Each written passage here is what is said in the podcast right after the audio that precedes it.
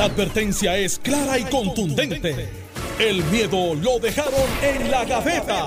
Le estás dando play al podcast de Sin Miedo de Noti Uno 630. Buenos días, Puerto Rico. Soy Alex Delgado nuevamente por aquí en el 630 de su radio. Esto es Sin Miedo. Y hoy vamos a estar hablando de la secretaria de Educación. Está a solo horas de una interpelación y anoche contestó una pregunta que le dicen jugando pelotadura. Muy interesante sobre Héctor Joaquín Sánchez, así que vamos a hablar en breve sobre eso, pero están también los temas de los contratos en el Senado, también está el tema de Donald Trump. Ayer comenzó el juicio político. El Senado votó a favor de la constitucionalidad del proceso, pero eso lo vamos a hablar más adelante. Bienvenido, Carmelo Ríos, senador. Buenos días a ti, Alex. Buenos días, Alejandro, al pueblo de Puerto Rico. Sin miedo, hoy los temas están bien calientes. Alejandro García Padilla. Encantado de estar con ustedes y, por supuesto, gobernador, con el país que les escucha, que nos escucha a todos y con el equipo bueno de gente aquí en Noti Uno. Bueno, Carmelo, en cuestión de horas ya está siendo interpelada la secretaria de Educación, Elba Ponte Santos. Se habla, ¿verdad?, que quizás no le vaya igual que como le fue al doctor Carlos Mellado en la Cámara de Representantes, porque en las presentaciones públicas de ella no tiene el mismo delivery, no tiene la misma comunicación quizás que tiene Carlos Mellado por la cantidad de años que lleva exponiéndose a los medios, contestando preguntas. Y eso, es estrictamente por eso, no es porque no tenga la capacidad. Eso se verá en su momento. Te quiero llevar a lo que la mucha gente está planteando por ahí. Y yo le hago la pregunta, como cuando un nene chiquito te dice, ¿por qué? Y tú tienes que explicarle y explicarle. Y después que le explica, ¿y por qué? ¿Y por qué? Entonces, si sacamos, vamos a olvidarnos. ¿Y los búhos tienen buitos? Sí, exacto. Sí. Te fuiste lejos ahí. Sí. Los búhos tienen buitos. Es un chiste. Lo sé, pero te fuiste lejos. Entonces, vamos a ponerle este ejercicio mental, usted que me está escuchando. La Secretaría de Educación. ¿Qué es lo que hace la Secretaría de Educación?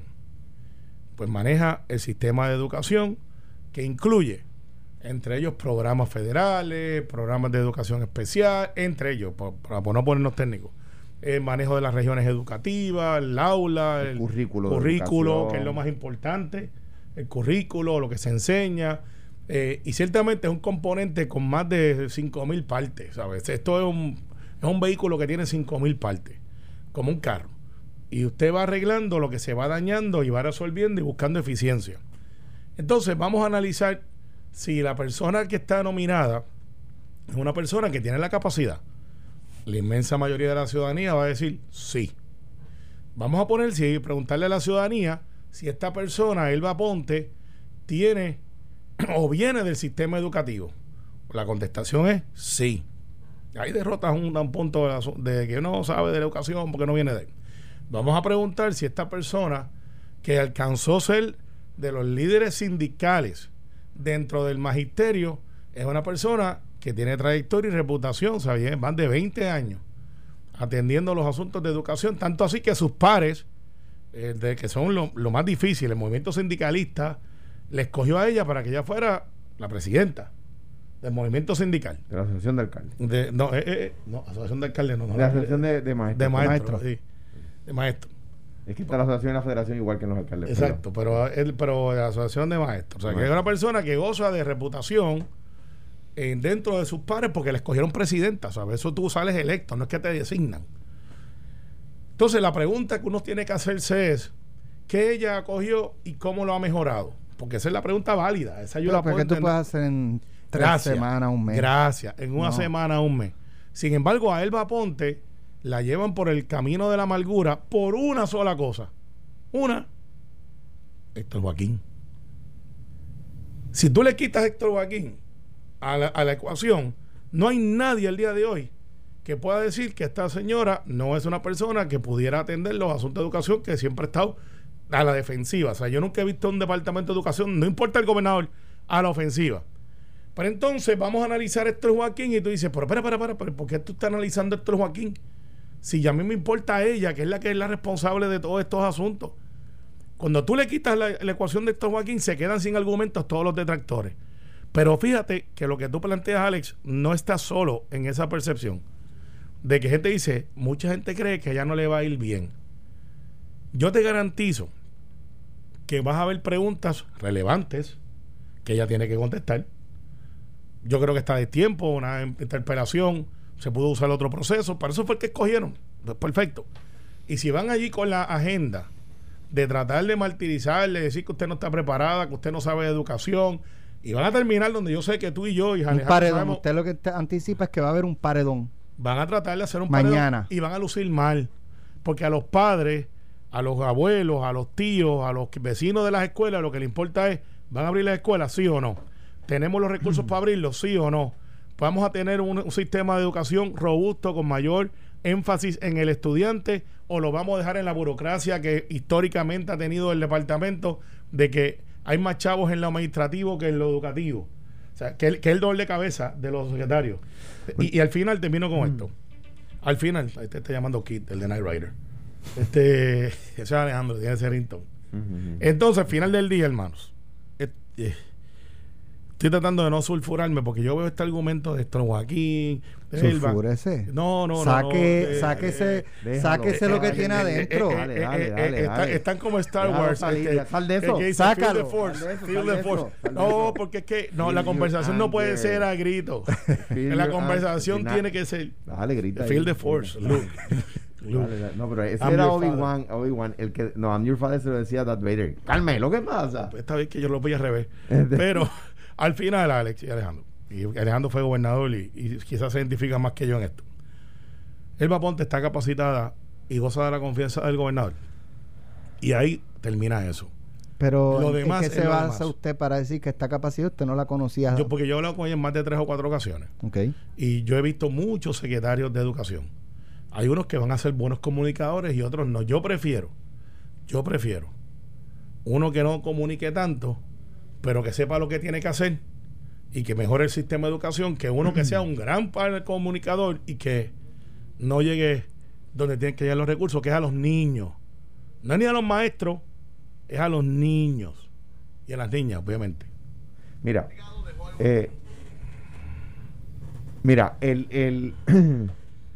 el tema, ¿verdad? Yo lo veo desde una perspectiva un poco distinta. Yo creo que esto no es un tema, la interpelación no es una vista de nombramientos, por lo tanto no es un tema sobre si ella está capacitada o no, ¿verdad? El otro día hubo una vista de interpelación para el secretario de Salud y salió información de la cual no se tenía conocimiento sobre el manejo de las pruebas. De hecho, hoy el periódico da información sobre que la gente que se puso la primera vacuna no se ha podido poner la segunda vacuna, la segunda dosis, y la segunda dosis tiene un periodo de tiempo. Si usted no se lo pone en ese periodo de tiempo, perdió la primera dosis.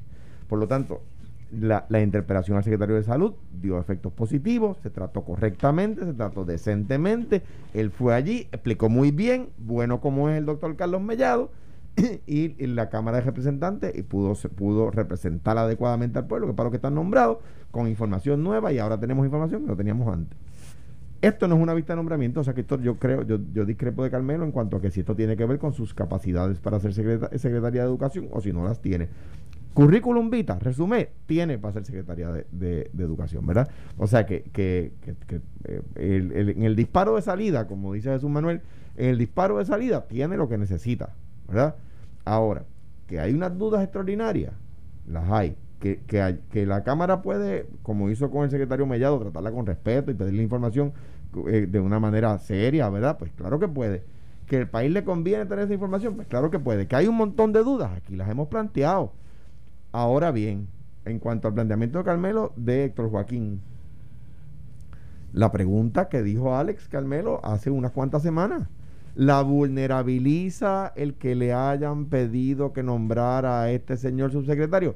Pues claro que la vulnerabiliza. ¿Por qué? Bueno, Carmelo, porque lo que pasa es que el Departamento de Educación está compuesto por gente de todos los partidos, y tú vas a tener tomando decisiones administrativas al que representa en el conteo de votos a solo uno de los partidos. Al partido de gobierno.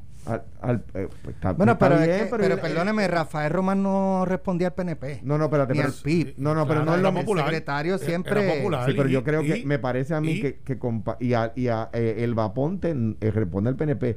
No es lo mismo, Rafael, me parece a mí, ¿verdad? Que pero usted está adjudicando que ya va a responder a Héctor Joaquín. No, no, no, yo no estoy diciendo eso. Yo no es lo que yo he dicho.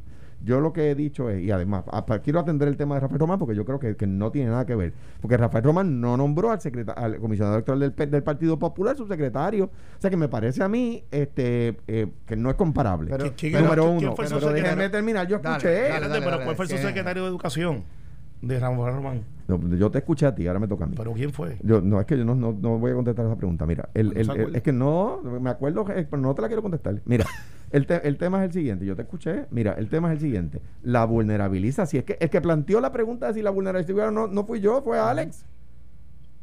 Y es verdad, la vulnerabiliza. De acuerdo en aquel momento tú dijiste, Carmelo, que no la vulnerabilizaba. Y hoy dice que la interpretación es por él. Espérate un momentito. ¿Y qué pasa con las escuelas que Jerry, de aquí de Noti Uno, que Noti Uno ha sacado en exclusiva, que no están listas a un mes de iniciar las clases?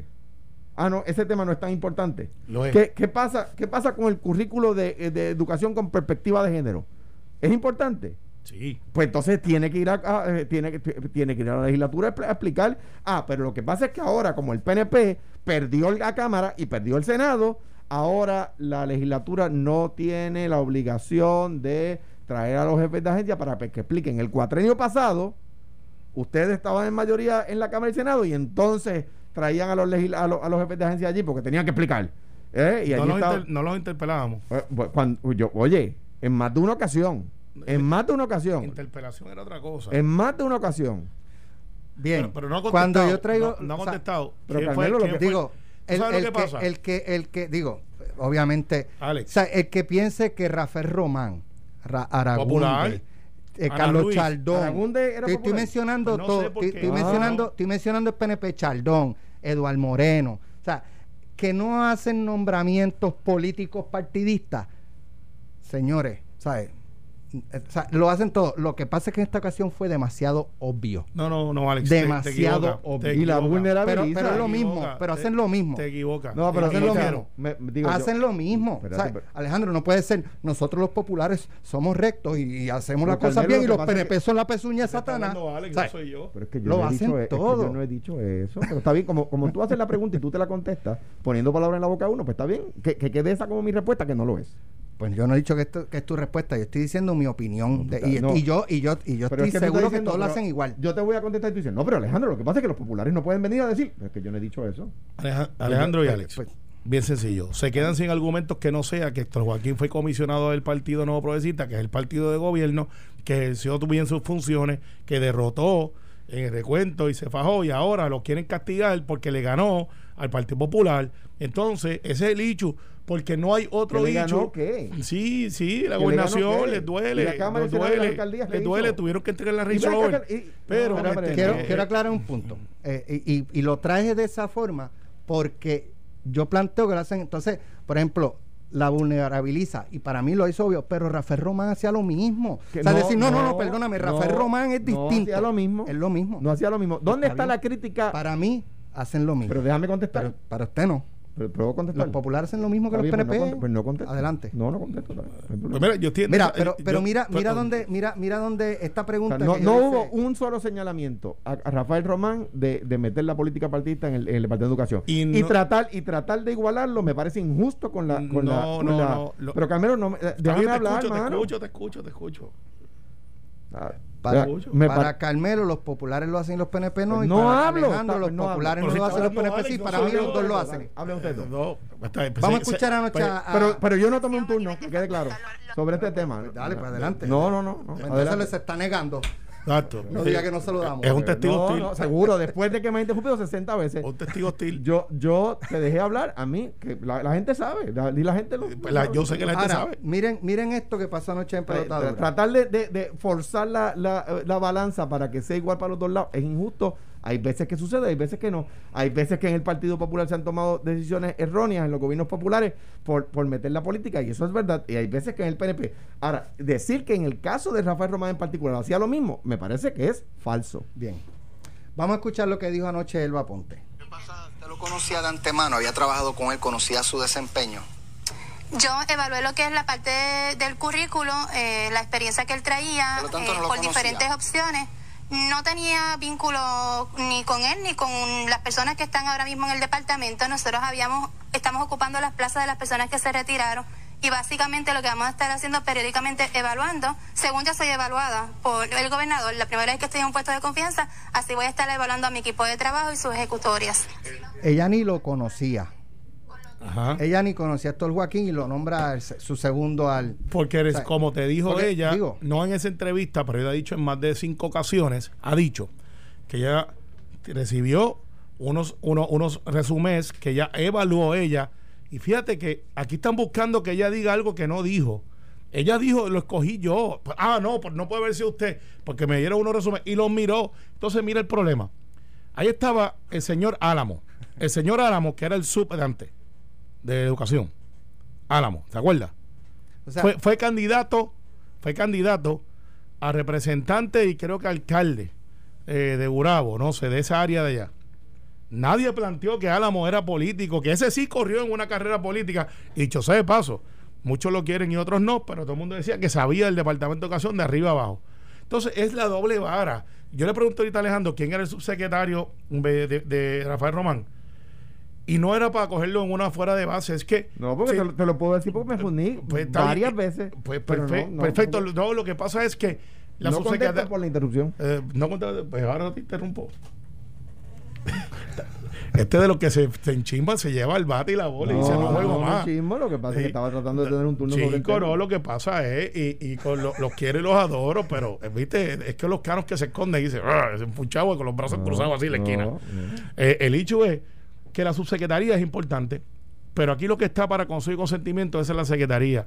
Y el único argumento, yo decía antes que eran 48 horas, llevamos una semana y nadie habla mal de Elba Ponte. Fíjate que la misma asociación donde estaba doña... le sirvió mucho de la asociación de maestros. Aida. Doña Aida Díaz, que es popular.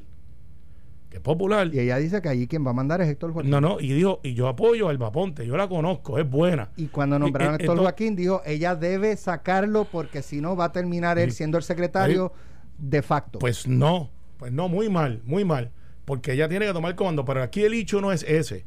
El hecho es que tú vas a ver en esta vista donde Tatito ya le ha dicho a todo el mundo por los pasillos del Capitolio y llegó hasta el Senado, que esta él se la va a apuntar.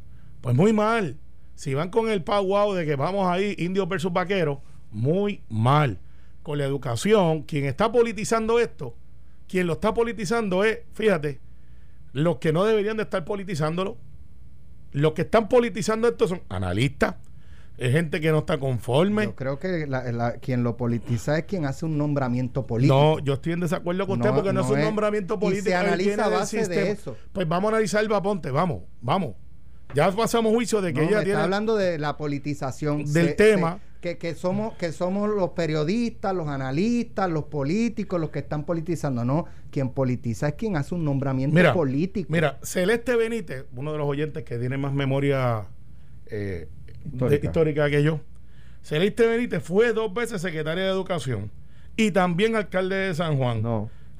Candidata alcalde de San Juan, que necesito espejuelos, ¿no? Comisionada. Senadora, comisionada residente, sí, pero y miembro de la Junta de Gobierno del PPD. ¿Alguien escuchó a Celeste Benítez que no puede ser la secretaria porque es política? Espérate, vamos. De hecho, me dicen que fue muy buena secretaria. Déjame. Sus aspiraciones políticas creo que fueron posteriores. Solo lo de la alcaldía fue previa y además la postulación de Celeste Benítez, igual que la de Elba Ponte, que aquí no estamos hablando de Elba Ponte, estamos hablando de su subsecretario, que no es lo mismo. Las aspiraciones de Elba Ponte, que es PNP, de Celeste Benítez, en el momento se veía como una académica que estaba aspirando a la política. Y en el caso de Elba Ponte, si aquí nadie está cuestionándola, y a la radio escucha que te escribe Carmelo, no estamos hablando de Elba Ponte, lo que estamos diciendo es, o sea, de lo que se trata, y además ahí vino la transformación, se llama Departamento de Educación por la transformación que se hizo cuando Celeste era secretaria en el 89 por ahí creo que era. Anyway, el tema me parece a mí que es el siguiente. Ante lo que le preguntó a Alex ayer en pelota dura, yo nombré a Lisa Estrada subsecretaria de DACO es porque trabajaba en DACO, había empezado como abogada, había dirigido condominios y había dirigido, o sea, la división de condominios, y había dirigido la región de San Juan, que es la más grande, y conocía a DACO, y yo la conocía desde que éramos oficiales jurídicos en el Tribunal de Apelaciones. De repente ella dice, mire, yo nombré subsecretario de Educación a una persona que yo no conocía. Hermano, lo que pasa es que, como diría don Raúl Serrano, un juez no debe creerse lo que nadie más se creería.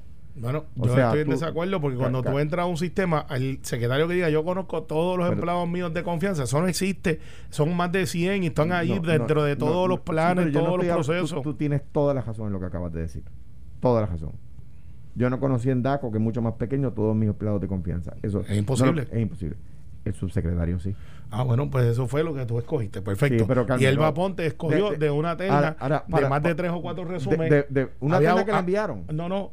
Cuando se hizo lo que se hizo, que fue un banco de talentos, sí, donde, como lo hizo, eso lo empezó Ricardo Rocio, pero estoy seguro que ustedes lo hacían también, y otros gobernadores dicen, tráeme toda la gente que está consona, para no decir que son todos populares, porque en aquel momento había ganado el Partido Popular, pero tráeme los que están consonos con nuestra filosofía de gobierno.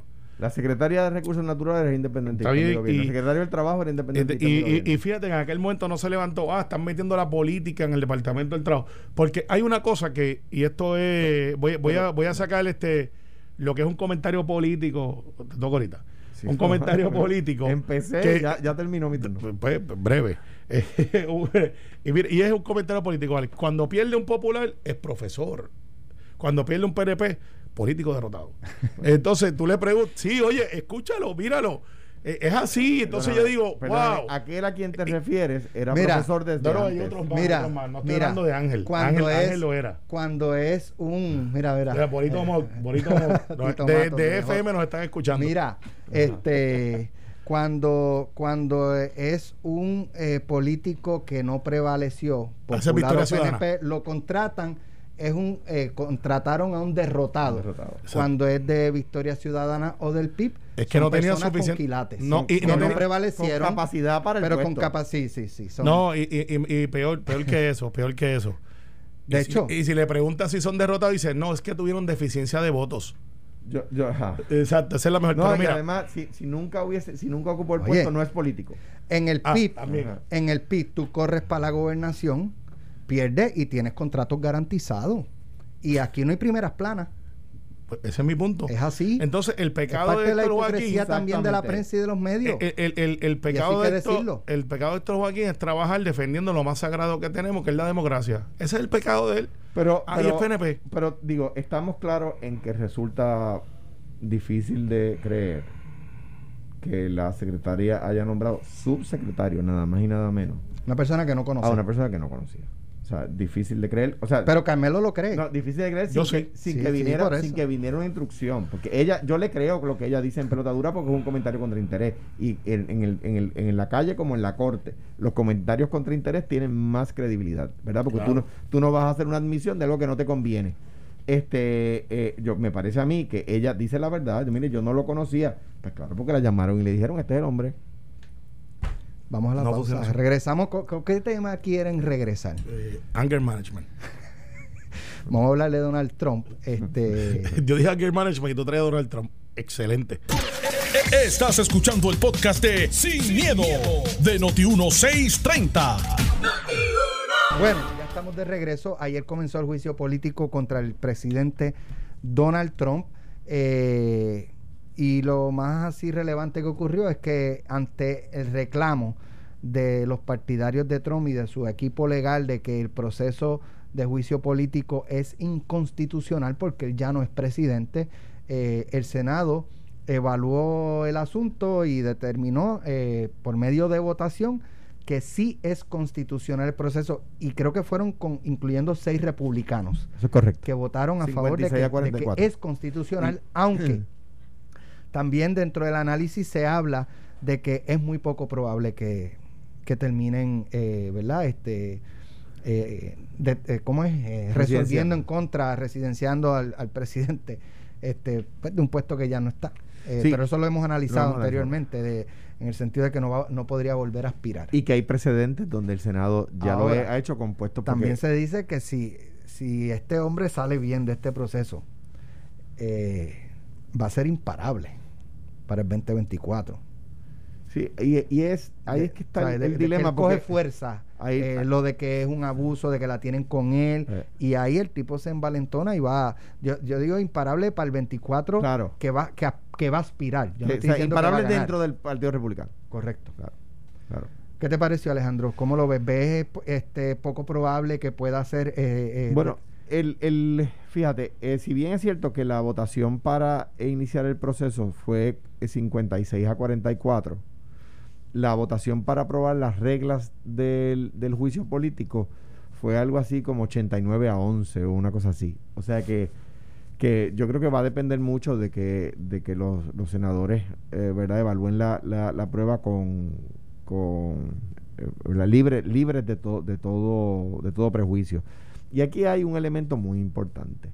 Hay senadores republicanos en estados que suelen ser tradicionalmente demócratas y que no estuvieron en juego en la pasada elección, pero van a estar en juego en la próxima elección, ¿verdad? Acuérdense que el Senado se elige, los senadores se eligen 33% del Senado cada 2 años. O sea que allí hay elecciones para el Senado cada 2 años, pero se eligen por 6 años, ¿verdad? Y en ese sentido, pues en el 2022, que es lo que le llaman el midterm elections, va a haber senadores republicanos electos en estados demócratas que van a ir a elección en el 2022, ¿verdad? Y esos lo tienen que pensar más de una vez, porque les puede costar su posición, ¿verdad? No así en el caso de los demócratas, porque se espera que los demócratas voten a favor, ¿verdad? El caso del senador Manchin, por ejemplo, fue gobernador de West Virginia, es senador demócrata, fue gobernador de West Virginia, es senador demócrata en un estado tradicionalmente republicano. Pero se espera que Joe Manchin esté a favor del impeachment, ¿verdad? No le va a costar. En el caso de un republicano en un que va a elección en 2 años. En el 22, no en el 24, no con el presidente, ¿verdad? Y hay también un movimiento dentro del Partido Republicano que quieren salir del lastre que les representa Donald Trump en su imagen interna y externa, es decir, dentro de los Estados Unidos y fuera de los Estados Unidos, que podrían votar a favor. Hay que ver cuán fuerte es. De nuevo, hay precedentes, no con presidentes, hay precedentes con el secretario de guerra del presidente Grant, que fue residenciado aún después de haber renunciado a su puesto, haber salido de su puesto, para evitar que no vuelva, porque la cláusula americana, distinta a la nuestra, la cláusula americana se refiere a los public officials que pueden ser residenciados por el Senado, no solamente se refiere al presidente. Carmelo. Mira, yo veo esto como una estrategia. Ya esto lo habíamos hablado de la estrategia de si dejamos que Trump esté por la libre o no. Él ha contratado 2 abogados nuevos que se dedican, por el análisis que he visto, a los medios. Sabe que esto es como un jurado político, porque esto es ciertamente un juicio político. Y el expresidente Trump lo que está es diciendo: yo estoy salvando el legado, cualquiera que sea que él crea que ha dejado, dentro de las cosas que él cree que hizo. Pero yo no lo veo a él en una carrera después que salga de esto. Él va a estar en televisión y en radio, porque eso es lo que él hacía antes, así que llega allí. O sea, él no es una persona que se va a ir al retiro a Mar-a-Lago allí a jugar golf y se acabó el evento. Y tiene unos hijos que pues tienen algunas aspiraciones, aunque han dicho ya que no van a retar a Marco Rubio, que en el 2022 es uno de esos senadores que está para la reelección. Y Marco Rubio pues está en Miami, en el estado de la Florida. Entonces, cuando tú miras lo que está pasando y de verdad analiza por qué 6 republicanos votaron para que se le diera el juicio o la constitucionalidad del juicio. Bueno, todos debieron de haber votado a favor de la constitucionalidad del juicio. Eso no quiere decir que voten a favor de el impeachment, porque tienen que ver la prueba que se va a presentar. Sí, es como cuando me pasan a mí una resolución de investigación, pues literalmente yo no debo oponerme a una investigación a menos que no sea viciosa, que se vea que tienen, pero por lo general cuando se busca una resolución para investigar un asunto en el Senado o en la Cámara, en muchas de las ocasiones todo el mundo vota a favor. Pues perfecto, puedo investigar eso, está dentro de nuestras capacidades. Ahora, cuando la investigación dice, porque estamos buscando a Alex Delgado, que está en Noti Uno, que sabemos que es una emisora que fiscaliza al gobierno sin colores, ¿viste cómo estoy haciendo la promo? Estas cosas. Pues digo, bueno, ganando un almuercito. Sigo. Copa burbuja. Buena. Ah, buena. Se come bien. Copa Tierra del Fuego. Bueno, son frescos. Digo, podemos ir un día a burbuja, un día a Tierra del Fuego y un día al Metropol. Los tres son buenísimos. Y por eso es que nos rebajo. No, pero, entonces, al final del día tú dices, nosotros vamos. Sí. Yo voy cada vez. Por eso. Pero Carmelo siempre tiene, no, que tengo sesión, no, que tengo vista, no, que tengo, nos van a recibir allí con una mesita con la bandera americana, tengo que ir para allá. Esa es buena, ayer hubo una reunión buena de eso. Y ven acá, ¿y ustedes usan la bandera americana de mantel? No, de mantel. Es un grupo de estadistas unidos que se estaban uniendo. Ellos, y me invitaron porque yo había fundado. Ellos, pero hablamos de mismo de eso. Sí, sí. Para no desviar. Está bien, pero es que eso atrasa la estadidad. No, al contrario. ¿Usar la bandera de mantel? No, no usaron de mantel, era un show. Servilleta. Ese era como parte de la mesa presidencial. Buen movimiento, gracias, buenas estadistas. Mira, al final del día, Trump, yo creo que va a salir bien, no matter what, porque la base de Trump es de Trump. O sea, no importa que a Trump lo saquen con unas esposas de frente, la gente va a seguir diciendo, lo están persiguiendo, porque esto se polarizó de una manera tan brutal que los que estaban con Trump van a seguir estando con Trump. Y si lo que pase, van a decir, se los dije. Y si sale bien, se los dije. Así que Trump es pasado, no creo que vuelva, él no tiene la fuerza de los Bush, sí tiene una causa ahí de gente que si aparece uno que se parece a él y que sea un poco más refinado. Es que yo creía que no ganaba la primaria. Eso es verdad. Y después creía que no se iba a convertir en presidente. Exacto. Trump es un fenómeno en la política de Estados Unidos. O sea, el problema de Donald Trump, lo hemos dicho aquí, no es solo Donald Trump, es que 75 millones de americanos votaron por él. Sí, pero volvemos. Yo siempre digo y hago el disclaimer que de esos 75 millones hay la mayoría de los millones porque era el candidato republicano. Él sacó a votar. Seguro había gente que, como tú dices, Mitt Romney. No, pero te voy a explicar. O sea, Donald Trump es el candidato presidencial, el segundo que más votos ha sacado en la historia. Gracias a Dios, luego Joe Biden, que es el que más votos ha sacado en la historia. O sea, el tipo movió gente que no movió Romney, que no movió McCain, que no movieron los Bush. Claro. Porque él sacó... esos son la cantidad correcta de locos. Pero él no sacó, son 75 millones de locos. No, no diga eso, porque aquí 5,000 votaron por él en la primaria. Pues están locos. Están locos votados. Yo estoy con Alex. Y yo ando guiando yo solito por ahí, así que no quiero... Están locos votados. No, lo que pasa es que él le hizo... Se visten de bisontes y se meten en el Capitolio Federal y los arrestan también. El club de los búfalos mojados. Y los arrestan para que crean. Y fíjate si están locos que algunos de ellos entraron con su tag de trabajo de su oficina privada. Así de brutos son. Pero entonces lo que tienes ahí, Alex, es un grupo que no estaba engaged en la política, como hizo Bernie Sanders. Bernie Sanders sacó un montón de jóvenes que decían, a mí no me importa la política, hasta que una persona, un jibarito multimillonario de Vermont, que se parecía a sus abuelos, le dijo, miren, la escuela es gratis para todo el mundo, miren, vamos a cobrarle el 1%, y un montón de millennials y un montón de gente dijeron, ese es el mío, y le hicieron camiseta, hicieron un branding, boom.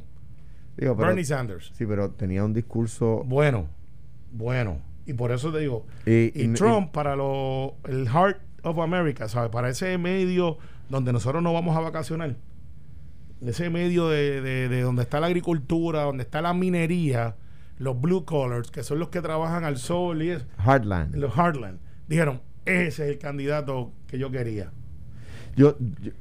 Es importante esto que estamos diciendo por lo siguiente, porque de la misma manera que el discurso de Donald Trump no se puede subestimar, porque vimos que hay un grupo de millones, digamos, de personas. Sí, yo creo que son millones. Que pueden hacer la diferencia en una elección, que creo que son millones. Sintieron convocados por eso.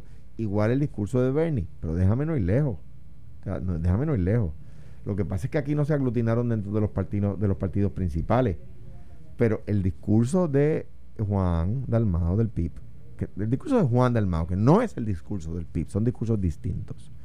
El discurso de Victoria Ciudadana y el discurso del Proyecto Dignidad son discursos que no se pueden subestimar porque miren, demostraron que tienen un grupo de personas detrás que puede hacer la diferencia en una elección. Ahora, y con esto cierro el tema de Trump, porque tenemos otro tema. Los salarios. Ustedes vieron que el bisonte está endiablado con Trump.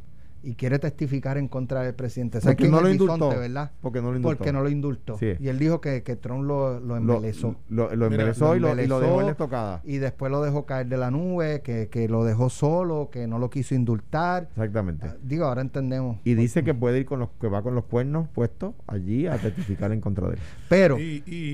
Pero una persona así que se ve media tortilla, que habla de que los demócratas son secuestradores, violadores, ¿sabes? Cuánta loquera hay. ¿Tú lo pondrías a testificar en un proceso tan serio como este? Él tiene en contra su manera de ser. Tiene a favor de que, no digo él que tiene a favor o en contra, tiene a favor de sentarlo a testificar que fue participante activo, primera fila, ¿verdad? ¿Cuántos de esos participantes activos de primera fila están dispuestos a ir? Claro, ya sabemos que él quería testificar porque no lo indultaron. Uh-huh. O sea, que no es por los méritos de lo que pasó. No es que él crea que lo que pasó estuvo mal. Es un desquite, un buche de sangre. Es un desquite. Y eso yo creo que va en contra. Yo lo veo de otra manera. Si yo lo trajera, porque quiero ver lo que él tiene que decir, es qué fue lo que detonó para que un ciudadano, te lo cono, vaya allí y entre al Capitolio y hizo lo que hizo. Y hay mecanismos para escucharlo fuera de la silla de los testigos, para filtrar si debe presentarse ante el Senado en el juicio. Y ahí lo que van a decirle, mire, ¿por qué usted entró allí? Y dice, porque mi presidente me mandó para allá. Y yo entendí que eso era una orden. Y lo que están tratando de decirle, que usted entró ahí porque no que usted quería desordenar, que usted lo mandaron. Sí, me mandaron. Y usted le hizo, usted habló con Donald Trump. Yo lo escuché, yo estaba allí y él dijo, vamos para la pelea. Él dio una orden. Y yo le creo a mi presidente y voy para allá. Pues ahí está el link. No hay que decirle si está loco, si fue nu, si fue con ropa o no. De hecho, me dice Eddie López, a quien le agradezco. Por texto. Me dice Eddie López que ahí los vecinos del expresidente en Mar-a-Lago no están contentos con su presencia y están pidiendo pero al mismo tiempo que los dejen en paz. El real estate se trepó 20%. Cuando él dijo que iba para allá y cuando finalmente se mudó. Sí, porque iban a tener ahora control de acceso, porque iban a hacer una muralla alrededor de donde vivía. Entonces, le iban a pagar los de afuera. Y lo iban a pagar los de afuera. Exacto. Entonces, yo creo que... ¿Cómo ven la solicitud del presidente Biden a los fiscales, a los jefes de fiscales, renuncien, incluyendo el de la islita 100 por 35? Se me raspa pal. Me van y ya renunciaron. Yo no sé si le va a aceptar la renuncia a todos, ¿verdad? Porque muchas veces, de hecho, el protocolo gubernamental es que las personas que están en puestos de confianza someten su renuncia y el que está en la posición de aceptarla o rechazarla le dice a quien quiera le acepto su renuncia, a quien no le dice no le acepto su renuncia, ¿verdad? Y ese es el protocolo ordinario. Cuando yo llego a DACO, todos los empleados de confianza me sometieron sus renuncias y yo los entrevisté a todos. Algunos los dejé en su puesto, otros no. Para traerlo al ruedo local, ¿verdad? Hacer una analogía. El secretario de Justicia, cuando entra, le pide la renuncia a todos los fiscales, jefes de fiscales, a los fiscales de distrito. ¿De todo el mundo? Los fiscales de distrito cambian. Cambian. Okay. Cambian. Y aquí con la política, pero eso no pasa. Pero es que vamos, el Departamento de Justicia. Vámonos, que esto se va a poner caliente. Te digo la verdad, administraciones populares y PNPs, en el Departamento de Justicia, la crítica a los secretarios de Justicia populares de parte de los populares y la crítica a los secretarios de Justicia PNP de parte de los PNP es que a la hora de nombrar fiscales de distrito, muchas veces nombran de otros partidos. Mira, dime, Carmelo. Yo le voy a dar un consejo sin que me lo pidan. ¿A quién? ¿A Biden? No. Sí, bueno, entonces, ¿tú crees que él te está escuchando? Digo, él escucha Noti Uno, pero en estos momentos que deje escuchar el podcast. Que no le acepte la renuncia de aquí. Un consejo. Si usted va a contratar a alguien, por lo menos pregúntele. ¿Pero de qué tiene que ver eso con el tema? Con los salarios. Lo estoy trayendo. Está empujando un tema. No, está hablando del contrato del portavoz de la mayoría popular en el Senado. Los contratos que están dando. Apuntarnos que había contratado a Fernando Tonos, que había sido convicto por corrupción, y ahora contrató a otra persona que también fue convicta. No he visto la noticia, por eso no. Básicamente, esto fue en el 92. Pero tampoco es que se había robado un lápiz, se tumbó 100 mil pesos, lo que es el equivalente a 100 mil billetes de fondos exactos federales. Y esa oficina. Pero él tiene un punto, fíjate, que el récord criminal de él está limpio. Está bien, ¿qué iba a saber yo? Y él trabajó con papi. él trabajó en el municipio, yo lo conozco hace tiempo. El senador pidió un certificado de buena conducta, aparentemente, y le dio un certificado de buena conducta limpio. Él dice, en el récord de antecedentes penales que se examina como parte de la contratación en la rama legislativa, no salió a relucir esa información. Por eso tú lo entrevistas. Eso le puede pasar a cualquiera. Por ejemplo, yo no estoy en desacuerdo con darle segundas oportunidades a gente. Ya lo noto. No, yo el ejemplo te lo voy a dar ahora. Yo tuve hasta los otros días, por más de 10 años, una persona que llegó a hacer una práctica a mi oficina de Oval Crea. Esa persona, después que... Espérate, ¿no tuviste por 10 años una persona practicando? No, chico, por 10 años. Que llegó hace 10 años. Hace 10 años llegó una rehabilitada a mi oficina a hacer la práctica. Cuando se acabó la práctica, yo le pregunté, ¿qué tú vas a hacer? Y me dijo, no tengo plan. Y yo le digo, ¿te quieres quedar conmigo? Y te doy la oportunidad. No le pregunté ni siquiera de dónde era. De hecho, viví en Carolina, ni siquiera viví en mi distrito. Yo la vi que era tan buena en lo que hacía, y le metía tanto empeño, que hasta enero estuvo conmigo. Y por las razones presupuestarias, que ahora vemos que le aplica a uno y a otros no, pues tuve, y ya va a estar en otras agencias, otras cosas. Sí, no hables del tema, porque cuando yo estaba en minoría no nos daban muchísimo. Está bien, no, pero ahora hay unos que tienen cientos de miles y otros tenemos 8,000 mensuales. Entonces tú dices, coño, sí, perdón, sí, que contra. Sí, pero no protestabas cuando nosotros, cuando ustedes en mayoría nos daban poquito a nosotros. No, pero eran 14,000, no era eso. No, entonces, eran menos de 14,000. Yo sabía que la persona había tenido problemas con la ley, pero se rehabilitó, y eso está fair. Pero cuando tú le das un contrato y lo tienes de asesor, y no es uno, son dos, y pero, no otro, pues entonces pues, tienes que preguntarte dónde estamos fallando. Entiendo eso, y yo creo que es un elemento donde hay que pasar un filtro quizás más riguroso. Pero yo creo que el punto de Alex es que si el certificado de buena conducta que tú pides, ¿contra qué más vas a hacer si pedir un certificado de buena conducta y te llega limpio? Oye, no estamos hablando de que fue un caso que sonado, que el nombre de Víctor Fajardo, que sabes. Sí. Pero nada. Ya supongo que se lo atenderán. Yo sabía que tenía que tener algo ahí para tratar de balancear la cosa, pero yo no me voy a molestar como Alejandro. Ok, pues ya va a comenzar la ascensión de Anger Management. Ahora voy a hacer yoga ahora. Sí. Esto fue el podcast de Sin Miedo de Noti Uno 630. Dale play a tu podcast favorito a través de Apple Podcasts, Spotify, Google Podcasts, Stitcher y notiuno.com.